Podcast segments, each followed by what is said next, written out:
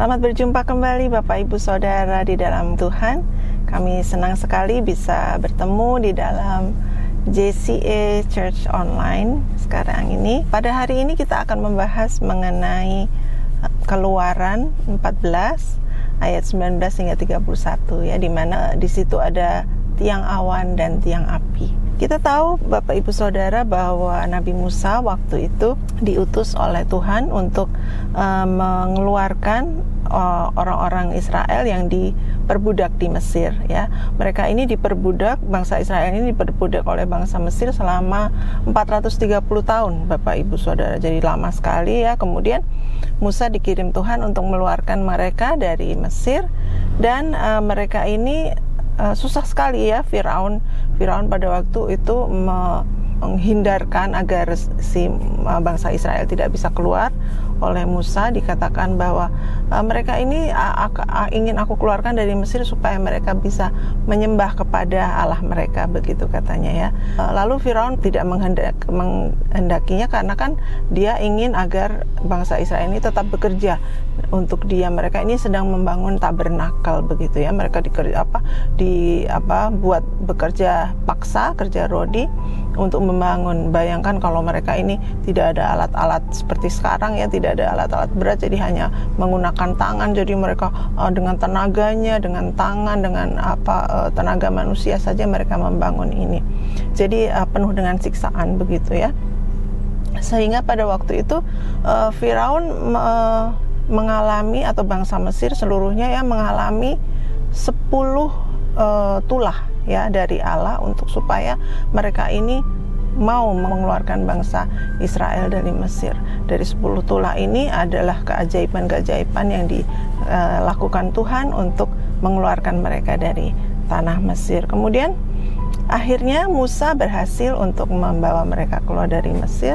Nah, sesudah itu eh, setelah keluar dari Mesir tiba-tiba si Firaun pikir, "Oh iya ya, ngapain kok saya saya beri beri izin ya mereka keluar dari Mesir akhirnya dia berubah pendapat sehingga uh, kemudian mereka mengejar eh, uh, orang-orang Mesir ini bangsa Mesir ini yang sudah uh, berjalan kemudian dikejar dan mereka ini menyeberang Laut Merah.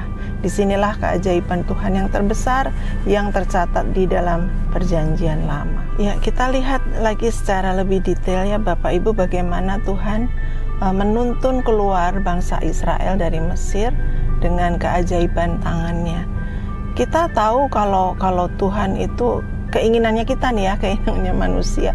Kalau Tuhan membebaskan uh, bangsa Israel atau membebaskan kita lah ya dari dari uh, penderitaan kita, pengennya tuh dari dari satu titik ke satu titik gitu ya, gampang gitu ya, kepengennya begitu ya. Tapi ternyata Tuhan memiliki rencana yang uh, menurut akal manusia tuh kok apa nggak masuk akal gitu ya nggak nggak masuk logika begitu. Tuhan ini membuat sedemikian rupa sehingga uh, bangsa Israel ini mengalami petualangan yang begitu uh, indah kalau boleh dibilang ya begitu indah bersama Tuhan. Sehingga dari keluar dari Mesir ini mereka mengalami begitu banyak petualang, petualangan sehingga akhirnya mereka tahu bahwa Tuhan yang mereka sembah adalah Tuhan yang penuh dengan kuasa, Tuhan yang sanggup melakukan hal-hal yang menakjubkan. Dan yang Tuhan minta sebenarnya hanyalah ketaatan bangsa Israel. Ya kalau kita teliti satu demi satu, uh, kita lihat bahwa Tuhan ini mengatakan yang pertama adalah jangan takut ya. Itu yang uh, Tuhan uh, katakan kepada bangsa Israel. Kalau kita bayangkan saja mereka ini diperbudak di da, di, da, di tanah Mesir ini selama 430 tahun ya. Itu tertulis di dalam Keluaran 12 ayat 40 sampai 41 dikatakan lamanya orang Israel diam di Mesir adalah 430 tahun. Sesudah lewat 430 tahun tepat pada hari itu juga keluarlah segala pasukan Tuhan dari tanah Mesir. Bayangin, mereka itu empat generasi ya, boleh dibilang ya empat generasi dari lahir sampai besar, sampai dewasa, sampai meninggal ya itu tetap dalam perbudakan gitu. Jadi mereka tuh taunya tuh uh, bangsa Mesir itu adalah sesuatu yang menakutkan gitu ya, sesuatu yang apa tuh memperbudak mereka, yang membuat mereka menderita. Jadi uh, kalau Tuhan mengatakan kepada mereka jangan takut itu rasanya susah begitu ya bagi mereka tapi itulah yang diminta oleh Tuhan. Uh, untuk itu Tuhan ini sudah melakukan begitu banyak mujizat di hadapan mata mereka ya. Di antara lain adalah 10 tulah yang telah terjadi selama kira-kira satu tahun. Jadi waktu itu Musa um, mengatakan kepada minta kepada Firaun untuk oke okay, apa saya akan ambil bangsa Israel ini untuk keluar dari Mesir. Tapi uh, Firaun mengatakan nggak boleh. Oke, okay, uh, coba apa bikin apa sih kamu mau menyembah Allah kamu? Coba apa uh, bikin sesuatu mujizat gitu ya. Nah, terus mujizat itu macam-macam Bapak Ibu ya. Ada misalnya air berubah menjadi darah ya jadi seluruh apa binatang air itu ya ikan apa itu susu semuanya mati semua jadi mereka nggak bisa makan dan lain sebagainya kemudian tiba-tiba juga ada binatang amfibi itu banyak banget gitu. Katak ya katak itu uh, semacam itu apa banyak sekali di daratan di wah di, di tempat tidur di di meja makan itu banyak banget ya. Jadi kan uh, ampun-ampun kali ya. Tapi tetap si si uh, dikatakan Tuhan mengeraskan hati Firaun.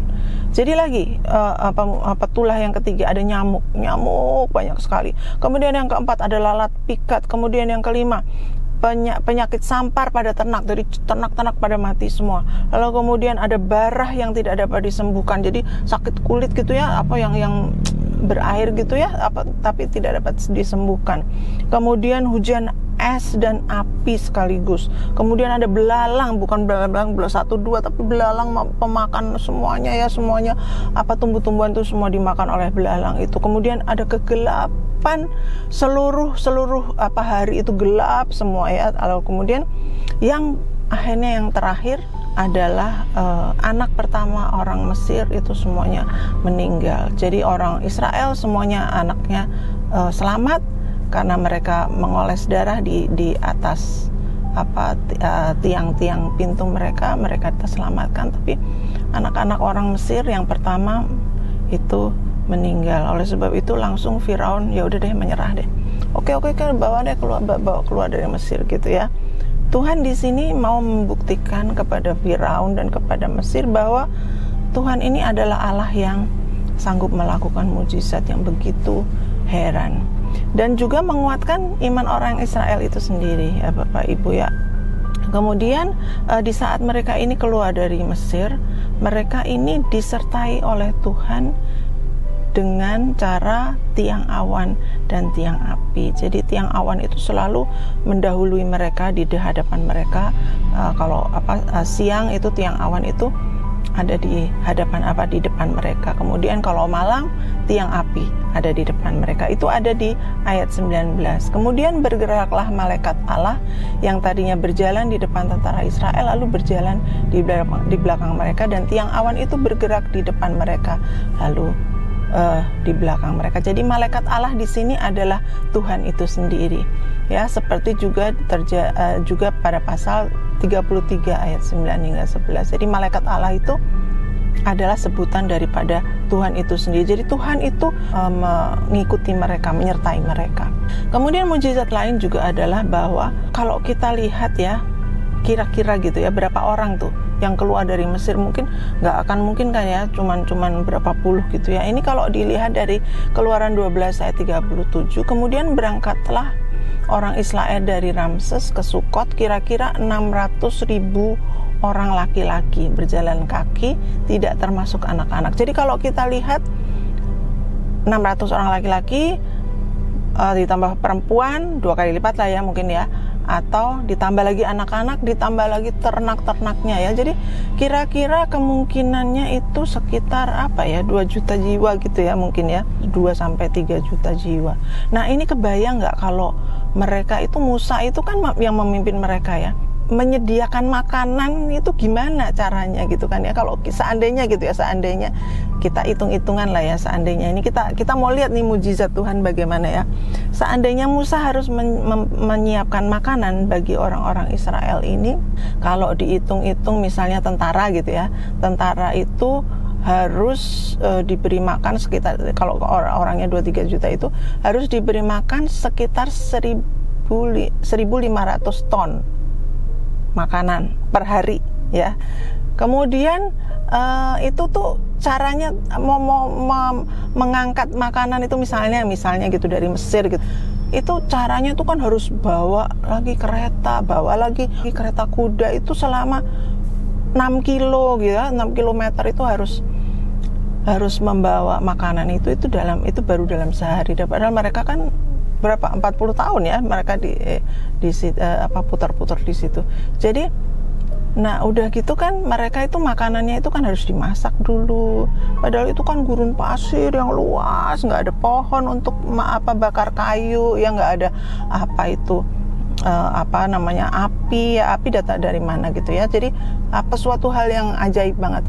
Kemudian nanti kalau uh, minum Wah, minumnya gimana tuh kan ini kan padang pasir ya mereka pasti minumnya itu banyak sekali kan ya karena panas dan lain sebagainya. Nah, cara minumnya itu gimana gitu ya? Padahal itu ah, 2 juta orang 2 3 juta orang pasti minumnya perlu yang banyak banget. Tapi Tuhan ini melakukan mujizat yang heran sekali. Dia hanya menurunkan saja mana dari langit ya. Dari langit mereka kumpulkan siang hari kemudian mereka makan. Jadi uh, itu ajaib banget ya Tuhan itu penyertaannya itu sungguh-sungguh mengherankan uh, apa di dalam perjalanan kaum Israel ini. Kemudian uh, mereka kan juga perlu berkemah ya. Kalau kan nggak nggak mungkin jalan terus ya mem memang ada tiang api tapi kan nggak mungkin mereka jalan terus capek juga ya jadi mereka harus berkemah. Nah kalau berkemah itu 2 juta 2 juta orang itu perlu apa luas banget ya kalau dihitung nih oleh para ahli perlu memerlukan 1200 hektar untuk me membuat kemah yang 40 km lebarnya dan 48 km panjangnya. Jadi ini sesuatu hal yang itu itu mungkin nggak tuh si Musa ngitung-ngitung dulu. Oh ya ini kita enggak ya dia dia percaya aja sama Tuhan. Dia suruh disuruh Tuhan uh, kesulitan Musa pada waktu itu cuma satu. Dia bilang saya kan nggak pintar ngomong. Dia bilang saya saya saya ngomongnya aja gagap gitu ya. Saya nggak nggak nggak nggak mungkin lah bisa bisa ngomong sama Firaun. Aduh raja Firaun lagi gitu ya yang ditakutin. Gimana saya bisa ngomong sama dia? Saya gagap saya nggak bisa. Itu aja apa apa ke kekhawatirannya Musa ya. Nggak ada dia mikir nanti saya kasih makan apa? Nanti saya kasih minum apa? Nggak ada. Dia cuma percaya aja sama Tuhan. Percaya bahwa Tuhan pasti akan mencukupi mereka. Jadi mujizat Tuhan itu banyak sekali ya, uh, Bapak Ibu Saudara ya yang uh, Tuhan lakukan terhadap orang Israel ini. Tapi orang Israel itu, aduh, mereka itu nggak tahu terima kasih gitu ya. Apa keras kepala ya, terus tegar tengkuk dibilangnya ya. Udah udah kepalanya udah keras ini turun ke, ke tengkuknya juga tegar gitu ya tegar tengkuk. Udah udah lihat mujizat banyak banget. Eh dia tetapnya ngomel bosen. Ah makanannya masa mana melulu mana nggak apa nggak enak lah bosen enak lama-lama gitu ya. Terus udah gitu marah-marah lagi sama si si Musa dia bilang apa itu mendingan kita mengabdi deh kepada si Firaun itu ya gitu apa Firaun itu meskipun jahat-jahat itu kita mengabdi aja deh dari uh, daripada kayak begini nih ya kita terlantar nih udah udah nggak nggak jelas gitu ya. Terus mau ke mana? Nggak apa apa tuh nggak sampai-sampai gitu ya. Terus udah gitu di tanah Mesir itu kurang kuburan sehingga kami itu harus mati di padang gurun gitu ya. Sampai ngomongnya tuh kayak gitu ya. Jadi kan sebenarnya tuh nyakitin hati banget gitu ya ngeselin banget gitu jengkelin banget. Tapi si Musa ini gitu ya sabar sama si orang Israel itu. Tapi saya pikir-pikir gitu ya kita ini sebenarnya nggak jauh beda ya sama bangsa Israel saya gitu ya. Udah sering lah lihat lihat apa mujizat Tuhan gitu ya atau dengar kesaksian tentang mujizat Tuhan atau mengalami sendiri mujizat Tuhan. Tapi tetap aja kalau tiba-tiba ada apa penderitaan atau ada mengalami kesulitan ngomel deh ya ke Tuhan tuh. Tuhan kenapa engkau izinkan ini terjadi dalam kehidupanku? Tuhan kenapa engkau tinggalkan aku? Padahal Tuhan nggak pernah meninggalkan kita ya. Jadi eh, kita harus hati-hati di situ ya. Jadi jangan sampai kita itu seperti orang Israel ini. Jadi Musa ini uh, dia tetap fokus pada Tuhan gitu ya. Dia meskipun di di di apa diomelin sama bayangin bukan orang satu dua yang ngomel ya itu kan berapa tadi itu ya? Kan ribuan orang yang ngomel jutaan orang yang ngomel. Jadi dia tetap sabar dia tetap fokus pada Tuhan dan dia selalu ingat bahwa Tuhan bilang jangan takut gitu ya. Jangan takut sama Firaun dan kepada masalah-masalah mereka. Kalau kita ingat-ingat ya Tuhan itu uh, mengatakan sekitar 100 kali ya kalau diteliti itu uh, di dalam Alkitab mengatakan jangan takut. Coba kalau kita yang yang ingat-ingat aja ya dia apa dia bilang jangan takut kepada Maria yang waktu lihat apa, apa malaikat Gabriel itu ya. Jangan takut kepada gembala gembala itu waktu mereka mau diberitahu untuk uh, bahwa ada kelahiran Yesus atau banyak sekali pokoknya apa apalagi di apa Amsal di dalam Mazmur di dalam banyak lah ya. Jadi Tuhan itu benar-benar uh, hendak mengatakan kepada kita bahwa nggak ada yang perlu ditakuti kalau bersama-sama dengan Tuhan. Begitu ya Tuhan akan mengatur segalanya. Dia itu memegang kendali ya. Tuhan itu God is in control. Dia memegang kendali. Jadi kalau kita mengalami kesulitan, kita ini punya Tuhan yang sama dengan yang di membuat mujizat yang begitu banyak itu untuk kaum Israel dan uh, mengeluarkan mereka dari Mesir. Tuhan ini tidak pernah berubah sama dahulu sekarang dan sampai selama-lamanya. Yang tinggal menjadi masalah bagi kita adalah kita harus taat saja kepadanya ya. Yang kedua, Tuhan katakan jangan lari. Ya, harus berdiam diri. Harus menjaga iman, harus menguatkan iman.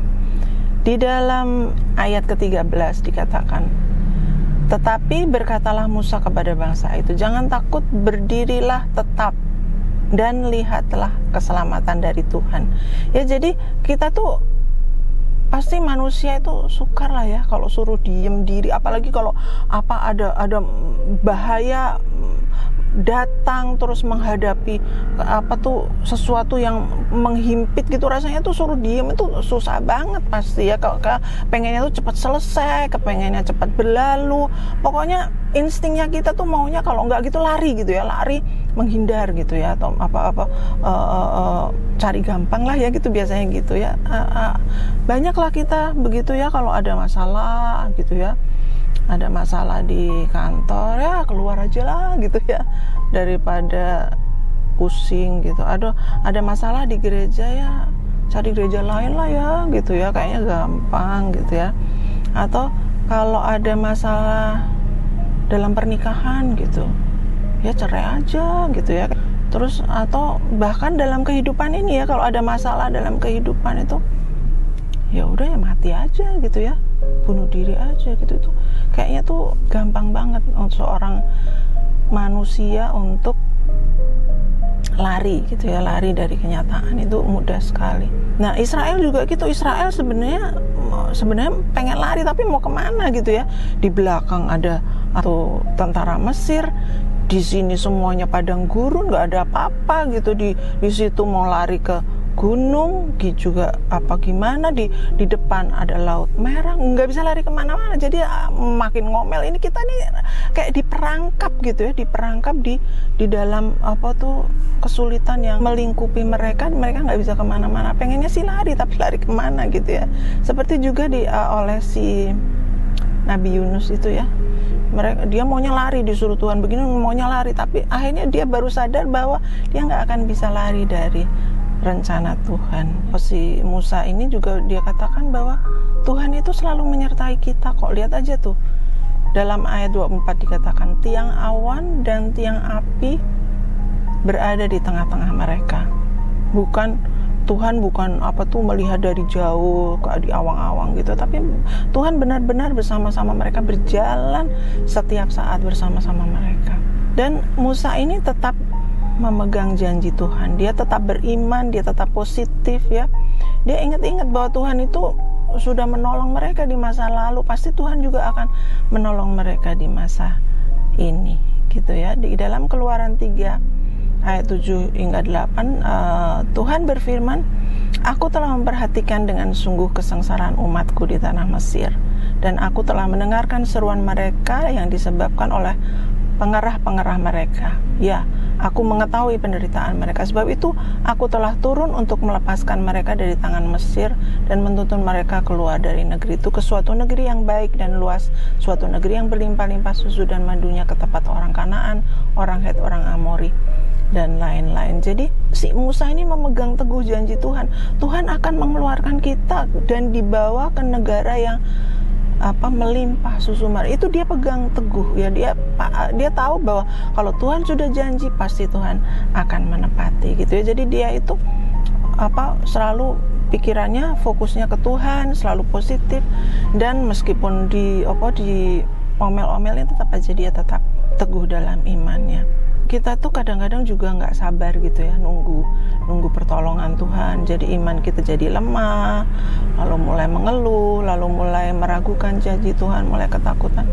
Orang Israel juga begitu bapak ibu saudara mereka juga merasakan aduh rasanya dunia mereka ini runtuh udah nggak punya udah nggak punya rumah ya kan? Tadinya mereka enak tuh punya paling nggak bisa tidur nyenyak bisa ini nggak punya rumah. Kemudian juga uh, apa seperti dicabut gitu ya dari akarnya bayangin udah 400 tahun mereka tinggal di situ juga kayaknya dicabut gitu terus udah nggak tahu kema mau ke mana gitu kan ya. Tempat kelahiran mereka di situ tempat mereka tumbuh besar di situ mereka meninggal nenek moyang moyangnya juga semua di situ.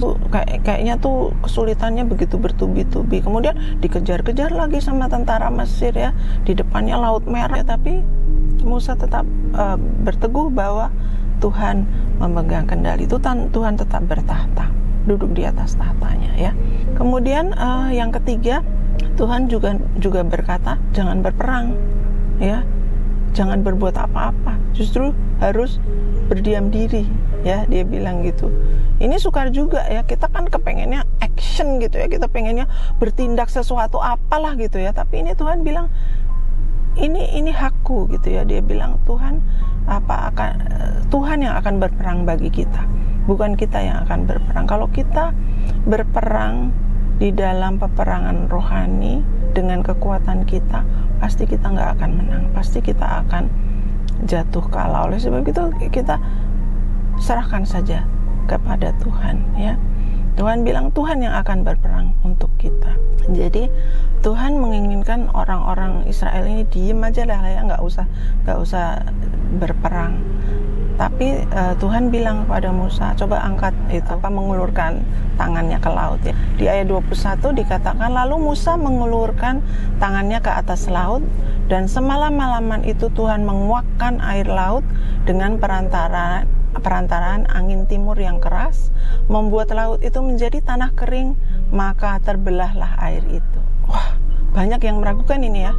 Apa benar ya? Apa mungkin itu tuh kan oh mungkin ini kali mereka menyeberang di laut yang nggak dalam kali ya? Kan ada tuh di di apa di ujungnya itu kan agak dangkal lah gitu ya. Atau mungkin di danau kali bukan di laut merah kali. Atau di rawa-rawa lah ya rawa-rawa yang di ujung sebelah utaranya apa tuh teluk akab akaba itu pasti dangkal lah di situ katanya ya.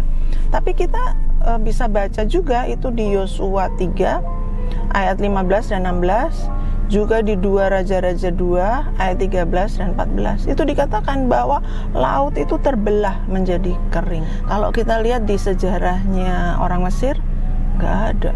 Jadi kan orang pada bilang nggak bener tuh kali ya ya terang aja.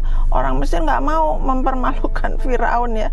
Mereka nggak justru nggak menuliskannya itu. Curang itu mereka nggak menuliskan di sejarah. Tapi kira-kira tahun 1970-an gitu ya itu para arkeolog perlautan itu mereka menemukan itu tulang belulang kemudian rodanya itu bekas rodanya dan bukti-bukti bahwa tentara Mesir itu tenggelam di situ ya. Jadi ayat 22 dikatakan demikianlah orang Israel berjalan dari tengah-tengah laut di tempat yang kering sedangkan di kiri dan kanan mereka air itu seperti tembok bagi mereka.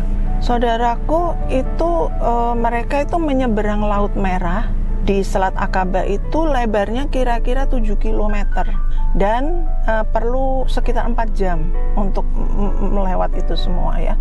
Nah, saya pikir oh paling lebarnya 5 meter ya nggak nggak bisa juga ya kalau lebar 5 meter padahal mereka itu kan berapa orang tuh tadi ya sekitar 2-3 juta kan ya. Jadi kalau mereka berjalan berdua berdua kalau coba 5 meter berjalan ya ber, berlima berlima gitu nggak sampai sampai ya.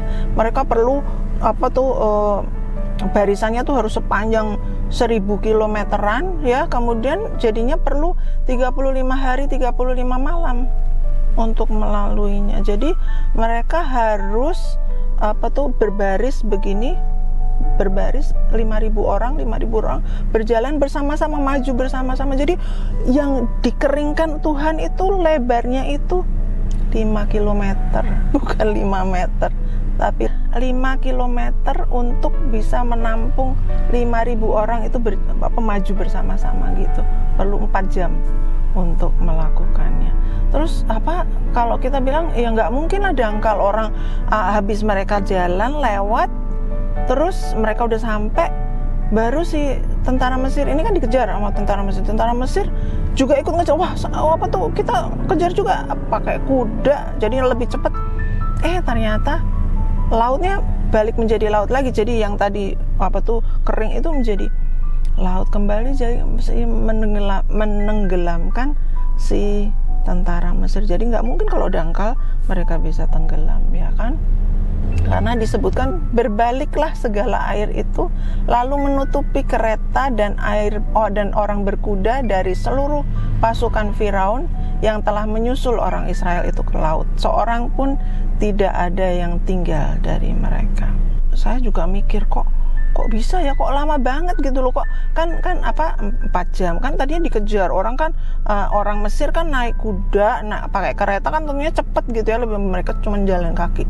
Kok nggak kekejar gitu ya? Ternyata bapak ibu ada kuncinya lagi dikatakan ayat 19. Demikiannya bergeraklah malaikat Allah yang tadinya berjalan di depan tentara Israel lalu berjalan di belakang mereka. Jadi tiang awan itu yang tadinya di yang biasanya itu selalu di depan tiang, tiang awan di depan tiang api di depan uh, tiang api di depan. Tiba-tiba tiang awan ini berbalik jadi di belakang mereka. Ini adalah supaya apa? Tak ayat 20 demikian tiang itu berdiri di antara tentara Mesir dan tentara orang Israel dan tentara orang Israel. Jadi oleh karena awan itu menimbulkan kegelapan, maka malam itu lewat sehingga tidak satu pun yang dapat mendekati yang lain semalam-malaman itu tadi ya si menghalangi penglihatan si tentara Mesir. Jadi mereka nggak lihat itu mereka orang Israel menyeberang itu lu mana ya? Tadi kan banyak tuh orang nggak kelihatan si awan yaitu Tuhan itu sendiri menutupi pemandangan mereka. Itu tuh saya sampai merinding ya Tuhan itu begitu ajaib. Tuhan itu sangat menyertai uh, orang-orang Israel sampai mereka tiba dengan selamat sampai ke pantai baru. Oh itu tuh, tuh, tuh baru dikejar dan apa airnya menenggelamkan mereka.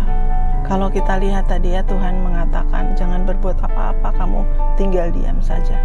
Itu karena Tuhan mau melakukan sesuatu. Itu buat kita di zaman sekarang ini budaya sekarang ini kan kita itu biasanya disuruh membela diri gitu ya. Membela diri itu lebih lebih kelihatannya lebih gimana gitu daripada menyangkal diri.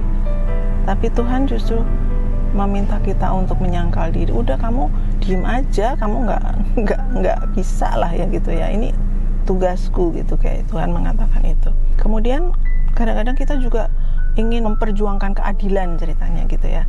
Kita mau bertindak sesuatu tapi Tuhan Yesus bilang enggak Tuhan mau menunjukkan kasih kepada umatnya. Sementara juga uh, dunia ini mengedepankan kalau kita harus menuntut hak-hak kita kita punya hak kita harus tuntut. Kalau kita nggak dapat hak uh, harus adil kita harus mendapatkan hak. Tapi Tuhan bilang murid Kristus itu harus melepaskan hak-hak kita jadi kalau kita saya berhak kok untuk berperang saya bisa kok berperang. Nggak bisa. Tuhan bilang diam aja. Itu Bapak Ibu Saudara mari kita uh, rangkum apa yang telah kita pelajari pada hari ini yaitu bahwa apabila kita menghadapi masalah dalam kehidupan kita apa pun itu masalah besar, masalah kecil atau apa pun saja kita harus ingat bahwa kita jangan takut ya. Tuhan selalu mengatakan kepada kita jangan takut karena Tuhan selalu menyertai kita. Dan yang kedua jangan kita lari. Jangan kita melarikan diri dari uh, dari apa yang ada tapi kita kita harus kuatkan iman. Kita benar-benar harus fokus pada Tuhan jangan fokus pada masalah. Dan yang ketiga adalah bahwa kita harus berdiam diri. Kita serahkan Tuhan untuk benar-benar duduk di tahtanya sebagai Tuhan, berlaku sebagai Tuhan, bertindak sebagai Tuhan. Kita hanya taat saja. Jadi kita diam dan mempersilahkan Tuhan untuk bertindak. Tuhan memberkati, mari kita berdoa bersama. Terima kasih Tuhan untuk firman-Mu yang begitu indah yang mengatakan bahwa Engkau selalu melindungi kami Tuhan. Engkau selalu menyertai kami seperti bangsa Israel yang kau sertai dengan tiang awan dan tiang api ke mana pun mereka pergi Tuhan. Mujizat demi mujizat engkau telah nyatakan Tuhan kepada bangsa Israel yang dapat kami baca pada hari ini Tuhan. Yang dapat kami uh, simpan di dalam hati Tuhan. Kami ingat-ingat Tuhan. Agar kami tahu Tuhan bahwa engkau juga akan sanggup melakukan mujizat di dalam kehidupan kami untuk mengatasi masalah-masalah kami. Terima kasih Tuhan, terima kasih untuk kasih-Mu, terima kasih untuk perlindungan dan penyertaan-Mu untuk kami dan untuk keluarga kami. Di dalam nama Yesus kami berdoa. Amin.